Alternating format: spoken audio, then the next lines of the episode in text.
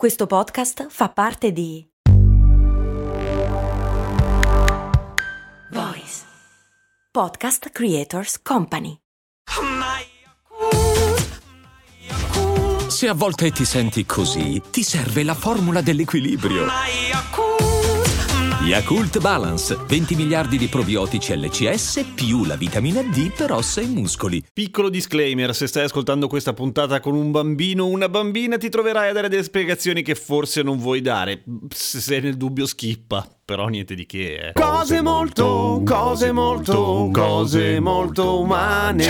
Grazie ad Alexa e Silvia, le ultime due patron iscritte a patreon punto com slash cose molto umane. Che figata! La Bonnie mi aveva chiesto un po' di tempo fa: ciao Gem, con i miei colleghi ci stavamo giusto chiedendo perché per dire che è freddo in Veneto si esclama che sboro? Allora, non è stato facile risalire alle origini di questa parola e mi sono avvalso anche della consulenza di qualche patron veneta, in particolare la Fonti. Ciao! Ma ho anche dovuto studiare molto. Succede questo: intanto chiedo scusa e metto le mani avanti per tutti gli ascoltatori che ascoltano dal Veneto se dico intanto delle ovvietà perché loro le sanno e b perché magari dico delle vaccate, ma ci provo a no, nel senso che ho studiato davvero tanto. Al massimo scrivetemi che faccio delle correzioni, un po' come sulla puntata dello skincare, che alla fine faccio anche una correzione su quello, ma al di là di questo, intanto da Lombardo, tra, vir- tra molte virgolette, ho sempre pensato che fosse che sboro e invece scopro che è ghe sboro, ed è fondamentale questa differenza perché ghe sboro tradotto vuol dire ci eiaculo sopra, cioè è transitivo, non è una semplice constatazione di che quantità di sperma, no, è proprio il verbo del ci eiaculo sopra per definirne tutta una serie di valori. Può voler dire un milione di cose perché è una parola jolly, cioè è un po' come anche la bestemmia sempre in, v- in Veneto avete un sacco di parole jolly. Può voler esprimere sorpresa, può voler dire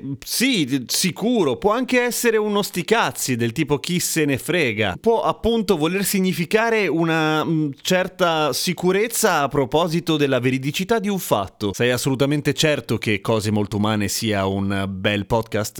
Ghesboro. Chiedo scusa ai veneti anche per il penoso tentativo di imitazione della R. Ma il fatto che Ghesboro voglia dire che è freddo, intanto non è in tutto il Veneto e nemmeno in tutto il Veneto sanno che in una particolare zona del Veronese e della bassa Valpolicella vuol dire che è freddo, ma si scrive diverso perché a quel punto non è ghesboro nel senso di ci eiaculo, ma è gh apostrofo e verbo ghesboro, c'è eiaculo e l'eiaculo non so perché vuol dire freddo, però vuol dire freddo.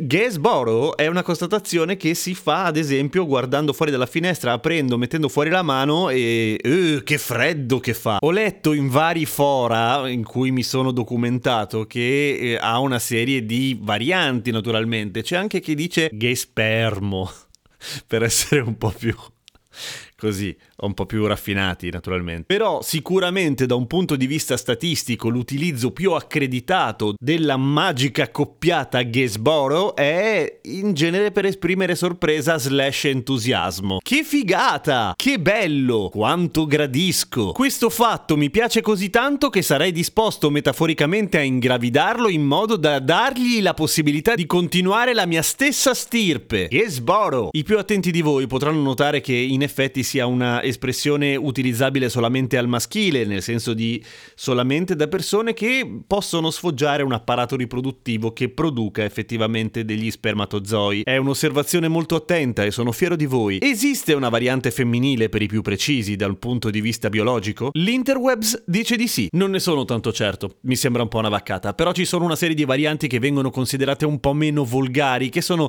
ghesboccio, ghesbiro, ghesbicio e robe di questo tipo. A questo punto aspetto la testimonianza delle molte ascoltatrici che sentono dal Veneto. Cara Bonnie, cari colleghi di Bonnie, spero di aver risposto alla vostra domanda, spero che abbiate sentito in ufficio a tutto volume con il capo lì davanti, anche se no, in effetti siamo tutti a casa, per cui no. Qualcuno metta la puntata in sottofondo quando siete in uh, videoconferenza, è l'unica, se no non riuscite a fare una figura di merda. A domani con Cose Molto Umane!